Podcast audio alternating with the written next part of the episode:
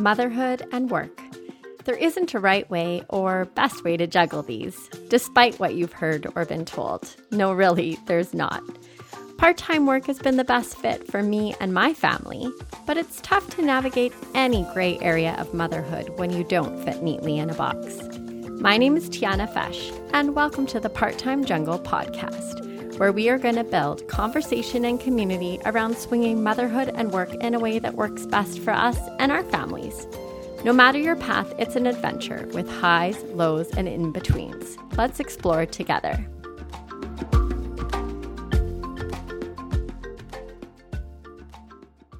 Welcome to the Part Time Jungle podcast. Thank you so much for tuning in.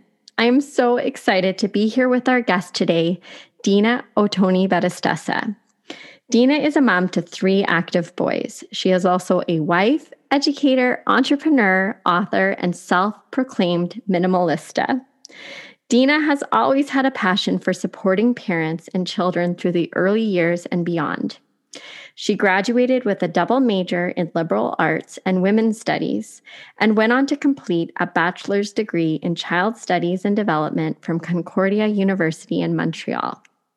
By day, Dina is the co owner at Akidemy Preschool located in Calgary, Alberta, and Akidemy Playbox. By night, Dina is busy sharing all her tidbits and experience about children, parenting, and simple living on her blog and Instagram. Nothing short of ambitious, her goal is to continue to connect, grow, and always share. Thank you so much for joining me, Dina. Thank you for having me today. I'm excited for our conversation. And where I wanted to start is I would love to hear the story of Akidemy. So, this is going to be a long question. So, feel free to ask me to repeat any part of it. But what initiated the idea? What prompted you to take the leap? How do you keep up with innovation? And how have you grown and pivoted in these challenging times that we're all in? Well, the story in itself is a long one. So you've got also the first chapter in the book that we collaborated and co-authored on, but I will kind of jump in a little bit to talk about it. But so Akidemy, I feel like I was born into a family of entrepreneurs. So I've always been exposed to that environment. My dad had his own business growing up that's been in our family for almost 80 years. So I've just been in that in that element all the time. And then my husband is also self employed. So when we met, he had his own brick and mortar uh, retail space. And so there was just something about that life, that flexibility, the uh, being your own boss that always appealed to me. And I mean, coming in from an industry of education, that's not something that happens often. My career in early child education has always been in the nonprofit sector. So when I first moved to Calgary in 2004, and I can take you right back to the day I was sitting at a coffee shop with my husband, and I'd been working for a large nonprofit at the time. And we're sitting there having coffee, and he looked at me. We weren't married yet. He was my fiance, and he was like, What do you want to be when you grow up? I was 24 years old. I remember the question. We were just laughing because we were just talking about just starting our life. And I remember turning around, and eh, at, in that building, there was there's a bay that's super cute. It's so inviting. And I remember pointing at it and saying, if I can open up my own program in a bay that in, in a little building this and right in the heart of a community, that would be amazing. That's what I want to do one day. To not have the red tape of a board and change can happen quicker. You don't have to wait for everybody to get on board. I want that. And he was like, Yeah, I hope you get that one day. And I remember just walking away from that and being like, Okay, I just put that out to the universe. Wow.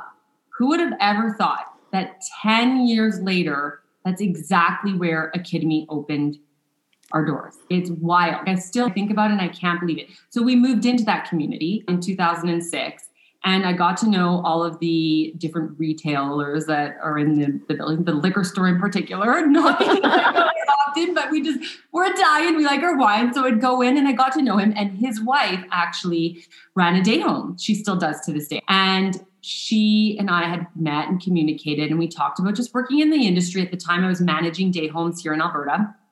They knew I always wanted to do something, and he was the one that said to me, Dina, the chiropractor's leaving. Now is your chance. You need to open this program. And that was in January of 2014. I picked up the phone that night and I called Tristan, who I had come to know now at that point for about six or seven years. We were best friends. She had taken my first mat leave at Academy, so that's how we met.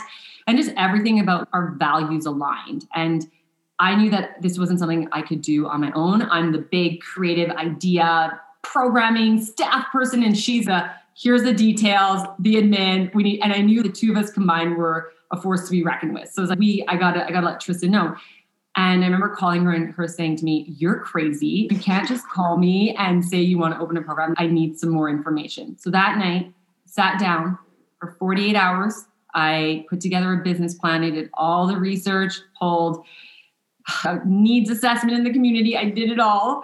And and I put together this 20 page business plan and pitch and I sent it to her. And then she says to this day, it was after reading all that and seeing the possibility, it was riskier not to do it. And so that was sort of the start of Akidemy.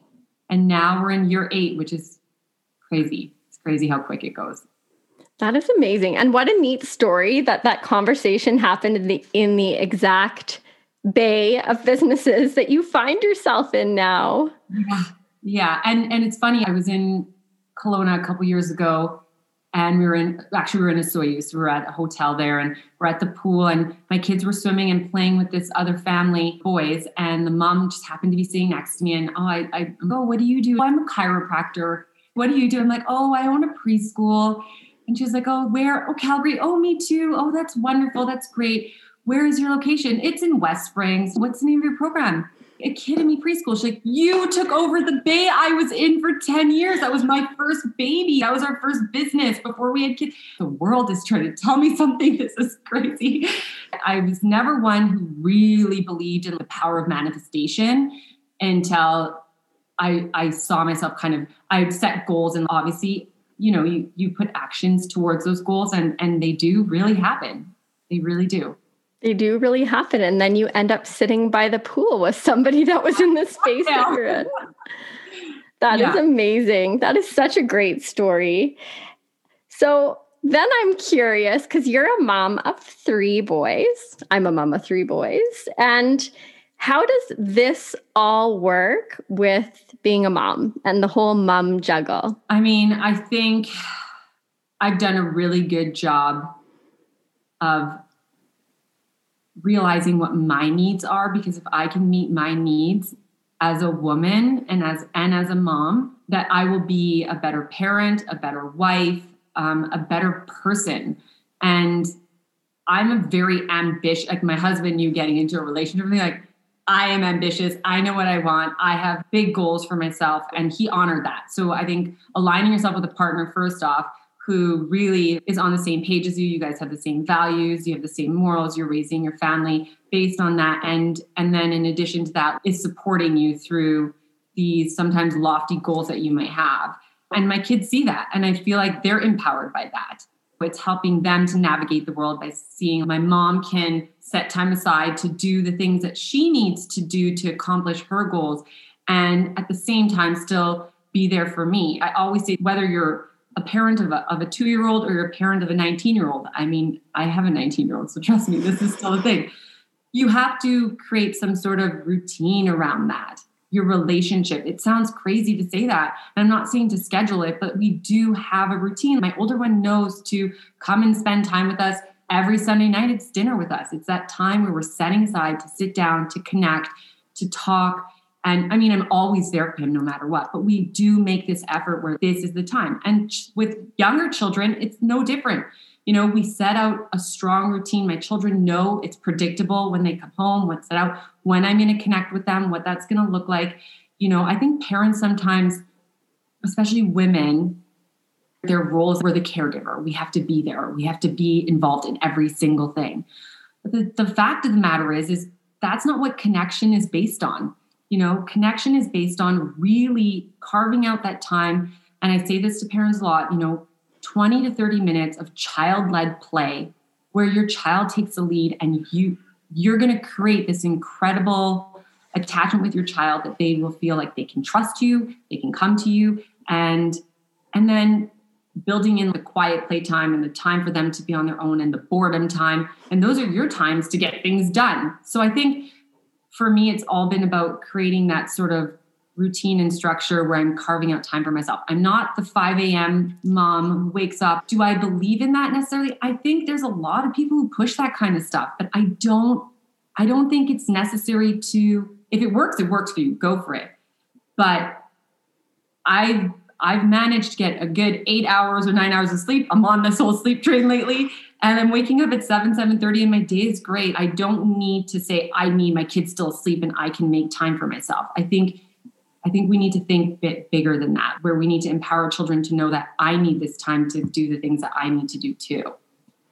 Well, and I think that's a good model, right? For them to see, to see their mom or dad prioritize themselves because then I think they're going to do the same thing, right? They're going to make that time and space and be able to say, you know what, I need some time by myself or I need to do this something for me. And I think that is such a such a great way to do it. I I personally do get up early, but I do I know that's not for everybody. And it's only because I know for myself I do need that little bit of sort of quiet time before the the whole house gets up. And it's funny, our oldest does as well. So he gets up earlier than he needs to just so he can have some quiet time to himself. But that's kind of his thing. And I get it with two with two brothers. yeah, he recognizes that need for himself is so powerful. That's that's and and it's most most likely due to your role modeling that and seeing that, right? So of course, I feel like there's there definitely we definitely hold space for those who want to wake up early. That's great. But you know what? I feel like I look at my kids now and I they sleep in, they don't even wake up early anymore, right? So they're I, I think it's also where you are in that stage in your life too, right? The oh, seasons oh, of your life. Totally. Yeah, because yeah, things change with the seasons. And I mean, I've got you know, another one of our three who would just stay in bed and read all day. And he doesn't need to get that early time and that quiet time. And yeah, all all the different ways. But I do think it's nice. You're right. We don't have to be available for our kids 24-7 and just creating that intentionality around that quality time. Yesterday, when you were talking, I was thinking with our middle little guy, he and I sat down and played a best of three of Battleship for half an hour. And that was perfect, right? We had a great time together. And then he was ready to go and read his book by the fire. So it's just, it's nice to have those times together for sure. But it doesn't have to be a huge event or the whole day. yeah. And I'm curious because as an educator and a mom myself, what has the experience been like for you of wearing these two hats in both motherhood and work? And have you had any challenges or benefits or interesting insights that have come with this? Yeah, I think you realize very quickly from the start that regardless of all the things you might know, being an educator and what your best intentions are, you know, you're still human. You're still a human. And, you know, parenting is hard. It is, it's hard. And so I feel I do have that toolbox that I can circle back to because I've I've learned those tools along the way. And, and I feel like part of my job now as an educator and, and working towards working more with parents is being able to you know support parents to put together a toolbox so that they have those things that they can pull out and and literally taking a breath for for a minute and walking away is a tool. And I think parents don't recognize that they can do that sometimes. You need to be told. But yeah, I mean, I definitely have not stepped away sometimes and have not taken a breath. So, and I think your past experiences play into it too, you know, how you were raised and, and sometimes that's not the best thing either. The approach that sort of your parents have taken in, in, in, raising you and how they manage regulation and emotions and stuff, and it comes into play. So it's been challenging, yes, as a parent. And I've had the tools to be able to grow as a parent as well, but also really have been mindful of just reflecting and being more aware of what kind of parent do I want to be? What are our core values as a family? And was that really the best approach that I took when I flipped out, lost, you know, flipped my lid and then and yelled. But we all do. We all get there. You know what I mean? That happens. Those moments happen. And then it's just really being aware of how can I do that differently next time. And so, yeah, the juggle and struggle is real of being a mom and an educator. It really is. And an interesting one. And I'm curious on your perspective on this because sometimes changing back and forth a little bit from that teacher hat and that parent hat can be a little bit tricky. And I know sometimes our kids don't feel maybe the most lucky to have a dad that's a principal and a mom that works in education as well because you know there's sort of that line we want to help them and support them with what they're learning about at school and some of the things that they might be struggling with do you find that hard sometimes or do you have some things that help you sort of navigate that as you're supporting your own kids with what they're learning about and doing at school I feel like my kids are sort of past the point of where I could support them in their education. I think people always come to me and say, Dina, like you're you're a teacher, so you know, and yeah, you know, and and but I'm also I work with younger children. Zero to eight is sort of my my thing, right? So and my kids are my biological kids and my my stepson are both past that age point now. So I'm learning with them. That's what I tell my staff as well. That's sort of our philosophy at, at, at KidMe. We're co-imaginers, we're co-learners, we're co-researchers. So as much as I think I might know, I don't. We're learning alongside them. I mean, and my kids sometimes surprise me with what and I learn from them. So I really feel like there's this this almost shared responsibility of this mutual respect to say, yeah, okay, you know, an understanding that they're not maybe the executive functioning skills aren't there to have made the right decision. I think about the brain development side of it. And then I think about the emotional side to it too. And that it's okay to feel the way they feel because they're at this point in their life and they're, they don't maybe have the ability to regulate or to navigate those emotions. And so my job is to, you know, to help them work through those things. And then when it comes to the schooling stuff, my middle child this is where I think I learned a lot in terms of myself as a parent and as an educator. He was diagnosed ADHD and attentive with a severe receptive and expressive language delay. And so for a long time, I guess I was in denial because even as an educator, I saw the red flags and I didn't choose to ignore them. I think my ego got in the way and I thought, no, we're going to work on this. I can do this. I can support him. I got this. And then, so on the flip side, that's sort of the challenging side of being an educator and coming to the table with your child is that I had to really think about what was best for him and, and not for myself. When we got the diagnosis, it was kind of like, okay, this is not something I can help him with. I need to learn strategies so that I can support him I need to learn how to help him learn, right? So I didn't have all the answers. And yeah, so it's uh you're right, it's a double-edged sword. it really is. And we have a a child who has been diagnosed with ADHD inattentive type and anxiety. And it definitely has been a learning experience for both my husband and I, for sure. And a lot of it is exactly that learning the strategies that we can implement to support him and kind of coach him on. And then communicating and advocating when necessary. He's older, so he's able to do a lot more of that himself, but just sharing that with his teachers and just kind of making sure those lines of communication are open. But yeah, the struggle is real. It's hard. And learning is such an emotional experience for our oh. kids, for parents, yeah, for everyone. Educators and I mean your husband's uh, junior high or high school? He's now elementary. Yeah, elementary principal. Yeah. So I feel like you come with also these academic outcomes that you have these expectations about too, and so that puts pressure on you as well. And I don't, I don't want to put those pressures on my children. And so we've been very clear with um, our middle child, and we've said to him, all I want is if you put in the effort, whatever comes out of it, I don't care. It could be you could have failed it. I don't care but if you put in the effort, then I know you worked hard and you're shining. You're doing that, you're doing you. And that's all that matters. So, and I feel that's also shifted my philosophy a little bit as well as as an educator.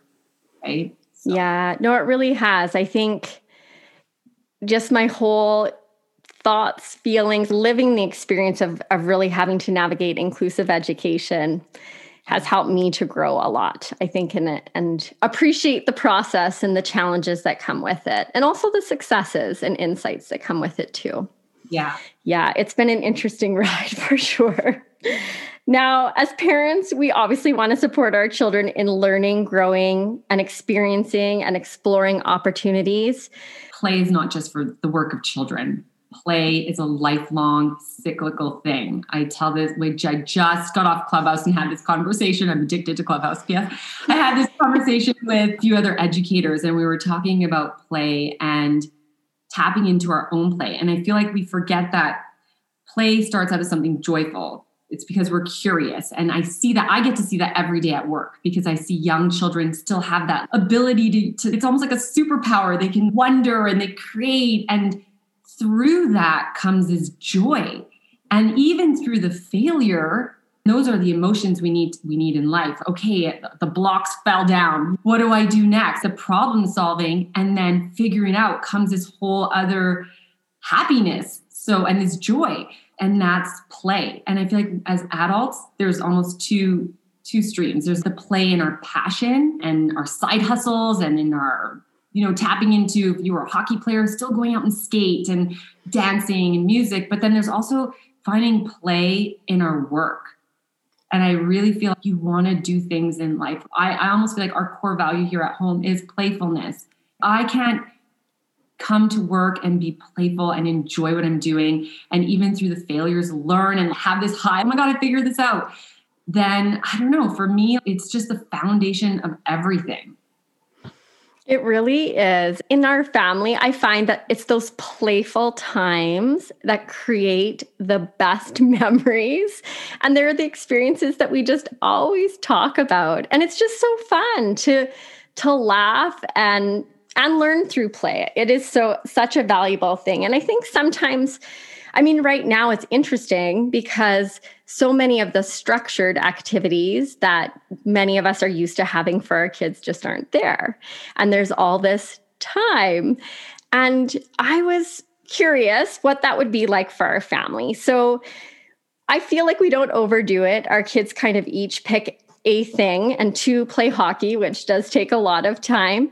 But you know what? They've been okay. They've been okay. More than okay.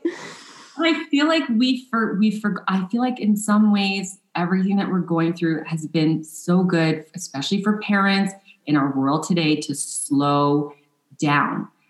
You know, unless your child is going to be the next Wayne Gretzky, and you will see that at a young age. Listen, I played very competitive hockey at a very high level, and I was around that world for a long time. I eat, sleep, mm, hockey. That was it.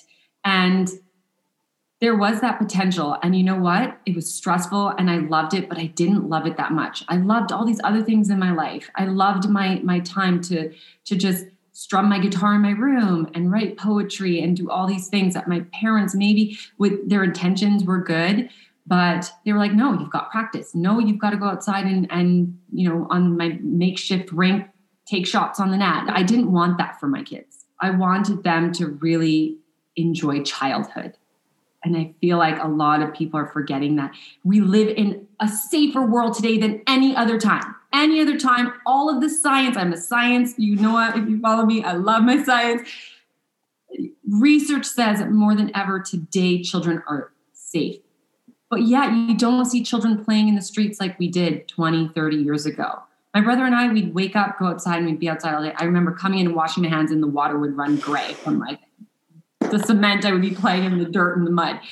I said to my husband when we got married and we knew, I mean, we had Dominic, my stepson came into my life. He was two. And right away we were like, we're going to commit to one. Yeah, sports definitely have a place and, and value for sure.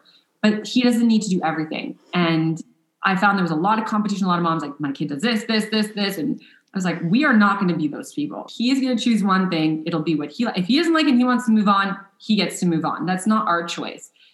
Yes, we have to push our children a little bit to try and commit. That's part of it. But when they're done, they're done. And you know that, and they know that. And so we allowed them to find, you know, the joy in, in that, in that team sport or individual sport, whatever it was that they committed to. But then I kicked them outside and sometimes I even lock the door. And I'm like, you're going outside, figure it out. You've got two hours, ring someone's doorbell. You guys are going to play. And we look at our 13 year old now, my husband and I were just talking about this morning. We love that he is immature and not immature by the standards of developmentally, by the standards of today's world, he's immature. He is a child. He goes outside. They built a massive fort. They brought sticks from down the street and some forest that they found and they created a lean-to. It is amazing what they did. And he's out there with 8, 9, 10, 11, 13 year olds, all them together. And there's so much play and learning and value without having an adult hanging over them, the problem solving, negotiating, all these things that are happening in this space. And we need to remember that we need to give children that opportunity to play because those, all of that will carry through with them through life.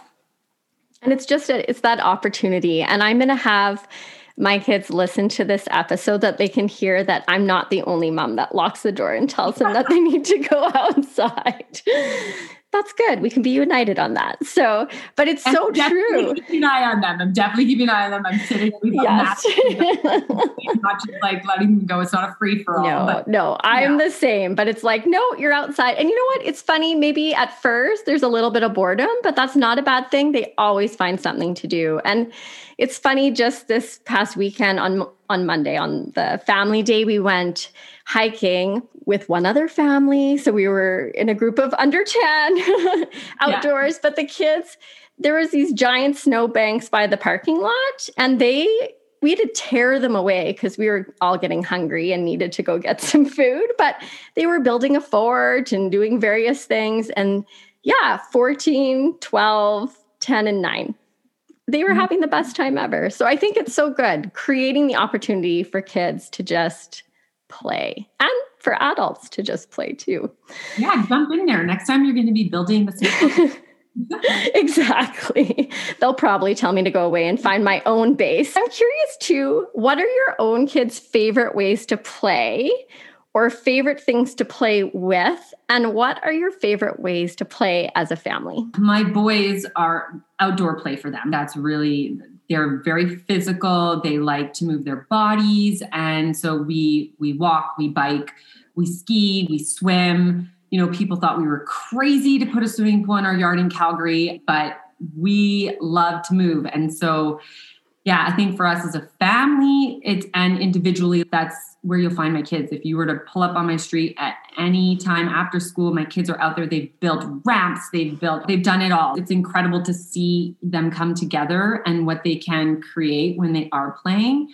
Now, when it's it's indoor time, don't get me wrong. My kids are they're a product of today's world. They do use technology and we do monitor it and we use a, an app called OurPact and they get I don't like to micromanage that. I want to I want my kids to know that I trust them. So they get an allotted time that they can use at their choosing on Friday, Saturdays and Sundays they're not allowed during the week just because there's just too much stuff going on after school. And i'd rather them play outside so they they and they they pick playing outside over being on electronics any day my kids. I try and and think about their age and be mindful of where they're at. Anthony recently got a microscope and stefano got the whole rock washing i don't even know what it's called some system my dad sent it to him. And I just let them go and, and create and be with these really cool STEM kind of toys if they were inside. Lego's still a big thing in my house. I think Lego's a staple in everyone's house. But oh my gosh, yeah, we have a Lego problem at our house, but it's a good problem. I'll take that problem for yeah. sure.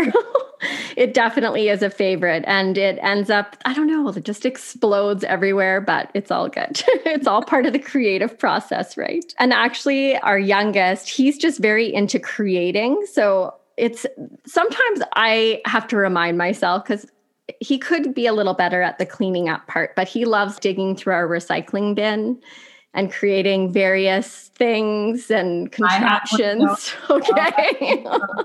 so this is what we did. We equipped him with what we call the art cart in his room. And I put on the bottom shelf where the bottom rolly cart is scraps. Like I'll just wash yogurt cups or anything and I'll just throw them in there.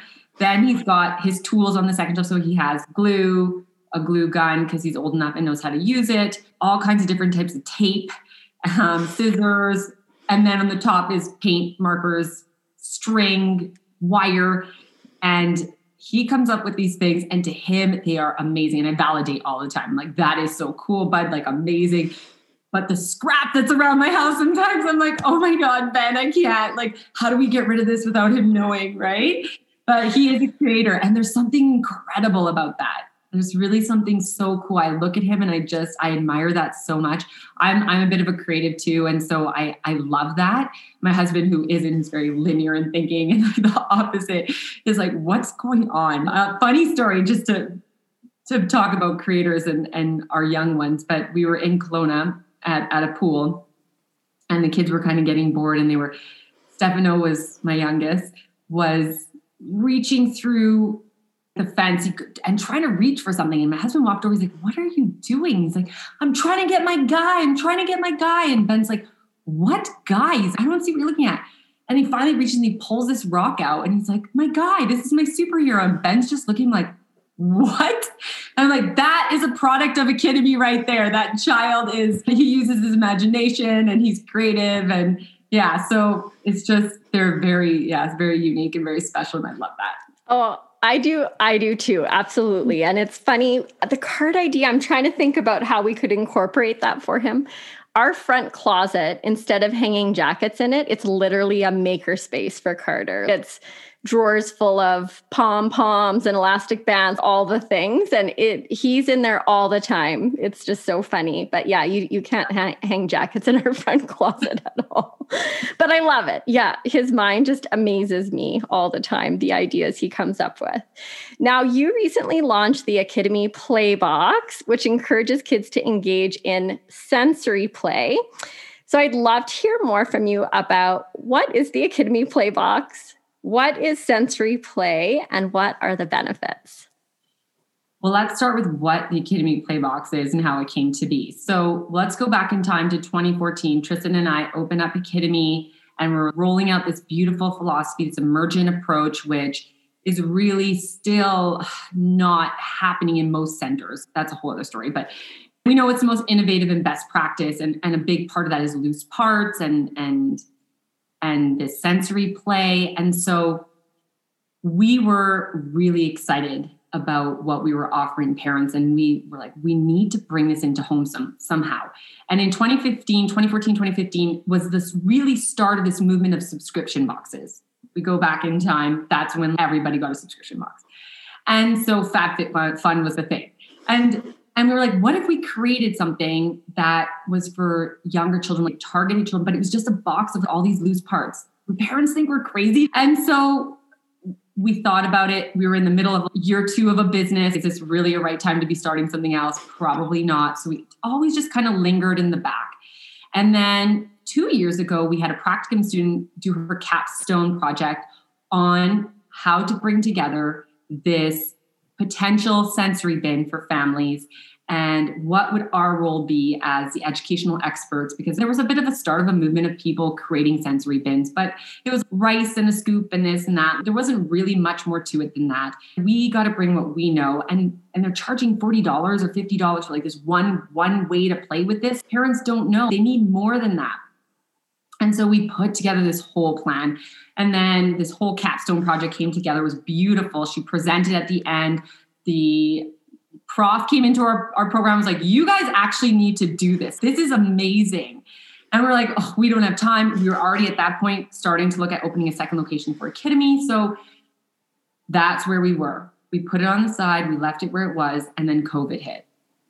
And that March 15th, when we were told that we would have to shut down our program with possibly, and at that point, not a lot of people knew that yes, childcare was probably going to be resurrected, but preschool was being pushed under the same sort of directive as the education system, even though we fall under the Children's Services Ministry. And we knew we weren't going to be able to open back until September. And so to sit there with no revenue. We're all parent fees, so no revenue coming in. My staff, how can I support them? You know, what can we do? And the I actually had hired the capstone student who did the project was working for Akidemy. So on March 17th or 18th, we all got together and we sat down and we're like, what are we going to do? And we saw other programs in the city offering, they're dropping off supplies and doing this online learning. And we knew that that wasn't the best way for children ages three to five to learn. You cannot have a child sitting there for an hour at that age in front of a screen and being engaged. It's just not possible. We know children are engaged through hands on learning. That curiosity, that wonder, that provocation will engage them. So we sat there and we're like, what can we do? And the student said, you guys have to do this box. It has to happen. And we are like, well, what if we just did it for our families at Akidemy? We'll put together 10 different ways to play. Let's get four sensory materials. Let's get all the tools that we need. What do we use here at Academies? We want, we set it up, we looked at it, we played with it. And then we're like, okay, how do we source these materials? This is not something that as business owners, we didn't do retail. That wasn't our world. That's a whole other thing. I'm a teacher. I'm good at that. And I'm good at running my business. I have the customer service skills and all those. And the, but retail and product development and all of that was all new to us. And we had to learn it in a month. we literally got together. Tristan and I just took, we, we just took the wheel and we went. We sourced all of our products. We called people we knew in the industry that might be able to support us. I'm going to give a shout out to Pinovate, Kiki. She's the owner. She had my back. She helped me source materials. She taught me things I had no idea about in terms of marketing and it was amazing to see even community come together to support us. And then we had influencers who I'm friends with who said, Dina, you can't just roll this out to your own families at Akidemy. You got to push this out to Calgary. I'm going to help you. You just send me a box and I'll do my thing. And so when we were like, let's do a pre launch, we'll see what happens if there's actually any interest in it. And I think it was April 25th. We didn't even have all the materials yet. We're going to pre-launch and we don't even have everything yet. What happens if we don't get it? Because we had heard there was delays in shipping and everything. And we had 200 orders in two days. And we were like, oh my goodness, there is a need for this. There is a gap in this market. And because it's coming from two people who really understand, who are experts that people really look up to for this information, we need to do this. So it morphed into then the summer continuing to grow it then jillian harris got her hands on a box and shouted it out and then next thing you know we sold 500 boxes in a month and so we're at a bit of a standstill on where it's going. I'm not going to lie because we are looking at opening a second location. Running two businesses is a lot more work. But you asked about the benefits of sensory play and why it was important to us. I mean, there's a ton of benefits that come from sensory. And especially in these times, we know the social emotional part is so important more than ever, children need an outlet. And with younger children, that comes through playing with sensory materials the movement, the connection, the brain, just to be able to calm down, the quietness that comes with it.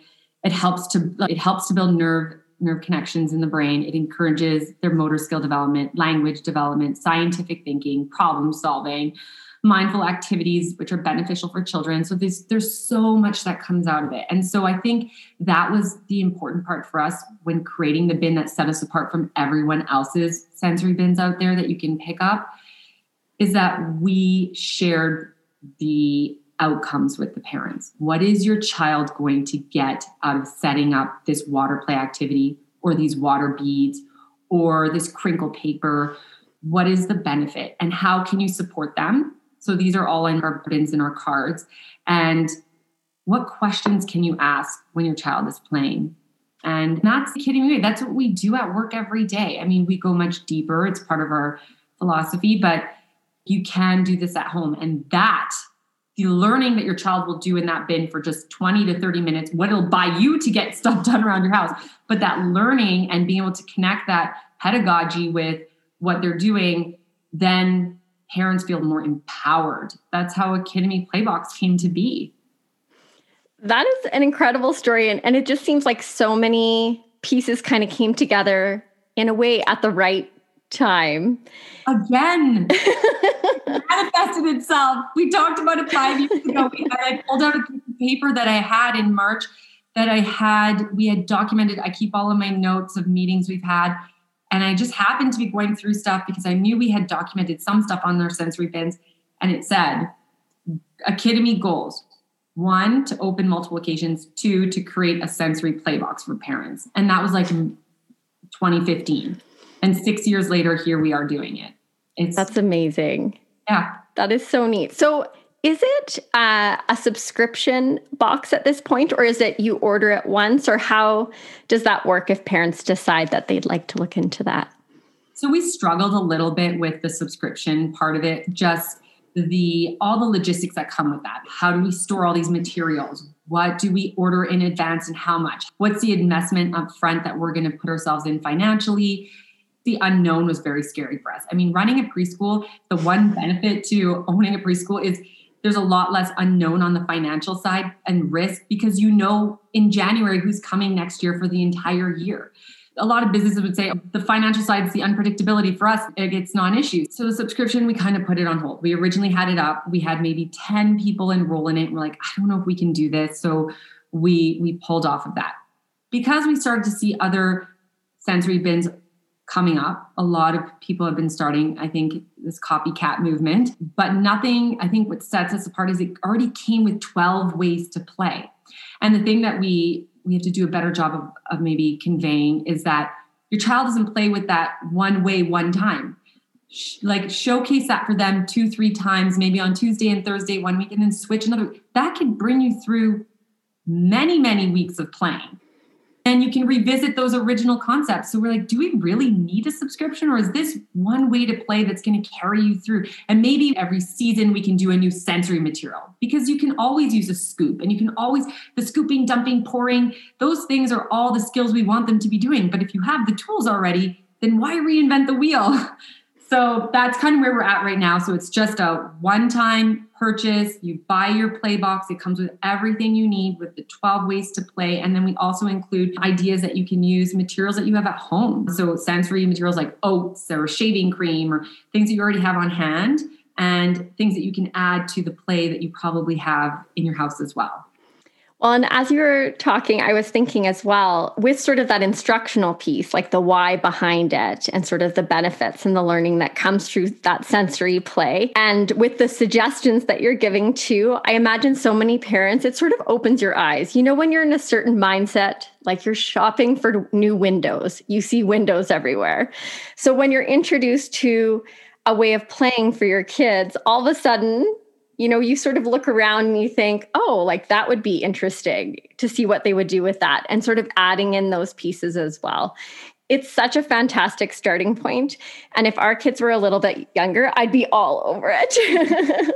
but truly, I bet if I had one, they would still play with it. I'll be honest. well, my kids might, they yeah. I'd come upstairs and they'd be playing it. I'm like, what are you doing? oh, I'm just in your me sensory bit. I'm like, okay yeah so yeah. Yeah 100% i think it comes back to the same like you were saying your your youngest is in his maker space and stefano's in his i think this is the beginning of of those boredom busters giving your children the opportunity to use imagination to build skill and to trust themselves in their own play it sounds incredible and i i really loved learning a little bit more about it when you were sharing it on social media. It looked like a lot of fun really interesting and with so many fantastic be- benefits for sure.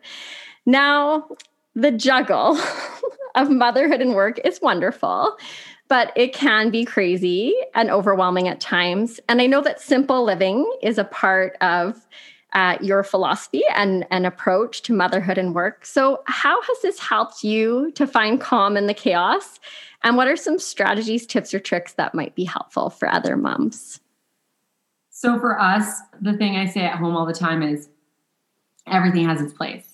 And I don't mean that just physically. Like everything has its place from time management to having a predictable environment to have a routine. And I think that's really helped. And of course, just having our environment is quite, I mean, if you follow me on social media, you know we are minimalist through and through. I like to keep our environment as simple as possible. And my children thrive in that environment. So it's just knowing what your family's needs are and also having those core values to help guide you. Bringing all those things together have created this space that we call home where when we come to it you know in our day to day we know where where things go we know what comes next we know and it just helps create this simple living environment. My kids just feel like there's nothing unexpected there's no unpredictability. I think that that's part of calming the the noise around us. I did a live last night with a parent coach and and we were just we were chatting about this especially through right now through the pandemic think a lot of people are trying to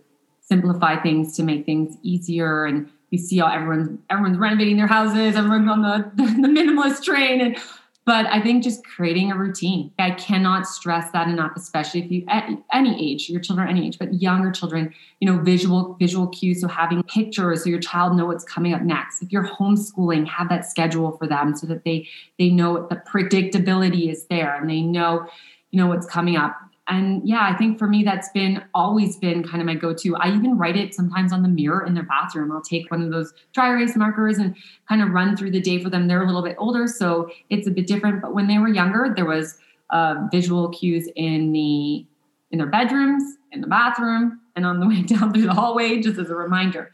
Another thing I do, I think that I, I didn't talk about in terms of simplifying your life as a family is meal planning. And, and this is a big thing for me. I talk about a lot on social media. Meal planning has been huge. And again, also just creating an easier routine in the morning for my children is we know what's for breakfast every day. We start the day off with Mondays, they they said they got to pick what it was. We kind of revisit every few months, but they know Mondays is waffles, Tuesdays is eggs, you know, and so it just before we were doing that, it just seemed like mornings were crazy. They would come down like, I want this, I want that. Where now it's like, this is what we're eating. So you guys picked it and being firm and kind of sticking with that, right? I think just it comes down to creating those, those predictable routines. Yeah, and you're so right. And I love to, you know, as our kids have gotten older as well, involving them more in those decisions, but in creating that structure for themselves. Our youngest struggled so much with the breakfast thing. So he made for himself his breakfast plan for the week. And it was yeah. great because he would just come down and see that on exactly on Monday, that was what uh, he wanted. And in our family now, we kind of, uh, the kids eat at different times because they're getting up at different times and that. But yeah, he, he loved that, making his own schedule, completely remove the stress. So just the predictability makes such a, a big difference and can be a great way to get started with that simple living philosophy. I really like that. Now, in the part time jungle, we like to keep things real about motherhood. And I'm wondering if you have a mummy mess up that you would be willing to share with us. So it could be a mistake, but I always like to think about it more as like a learning opportunity that you've had as a mom. I'm going to just circle right back to my ego getting the way with with Anthony. And so I would just say early intervention always. And I say that to parents all the time. And yet here I was living in this moment where and I can give you even a, a concrete example I can remember. We were in his room, he was three years old, and we were learning about colors. I, I'd made this game on the floor. I put all these different colored cards, flashcards on the floor, and there were shapes. And I was like, You're gonna go to the blue one, don't touch the floor, it's lava. And okay, let's go to the red one. And he would go to yellow, and then he was going to green. And I was like, oh, he's colorblind. And I'm like, oh, Ben, he's colorblind. And I was like, are you sure? Because he's doing this with like shapes too. And are you sure? My gut was telling me, Dina, something is up. I don't have any regrets. It's not a mistake. Like you said, it's not, but I do look back and I'm like, oh, if I could have just gotten the earlier intervention. So follow your gut. Follow your gut. As a mom, as a dad, you know your children best he's thriving now. He's doing amazing. He got on the honor roll. He has all his strategies that he needs. And we advocate for him and he's advocating for himself now. He's doing great. But I, as a mom, that moment of looking back and remembering when we brought him in to get assessed later and thinking I could have done this earlier. Yeah, I had that moment where I cried myself to sleep. And I mean, I'm sure all of us as moms have been there. And and just my head was spinning. I can remember that night in bed and just thinking, what did I do? Why didn't I go earlier? What was I thinking? Like you as a parent, you think people look at me and think, you're the expert. She's got it. She would know. She no, I had my moments too. Right. So yeah. Yeah. And we all do. And I feel you on this one so much because it was exactly that for us as well. And looking back, there are those red flags and you think we can sort of manage things ourselves, but then you realize no, no, we definitely need to kind of get that the clear sort of sense of the puzzle and what's going on and that greater understanding and those additional strategies. And before we wrap things up, I'm wondering if you have any final thoughts or words of wisdom for moms who are listening, who are looking for some inspiration or support with their own mom work juggles. Oh, I mean, put yourself put yourself first. I always say that. That doesn't mean you're being selfish. It doesn't mean you love your children any less. You need to know what your needs are because if you can't meet your own needs, then you can't meet the needs of the children. I mean, mom guilt's a real thing.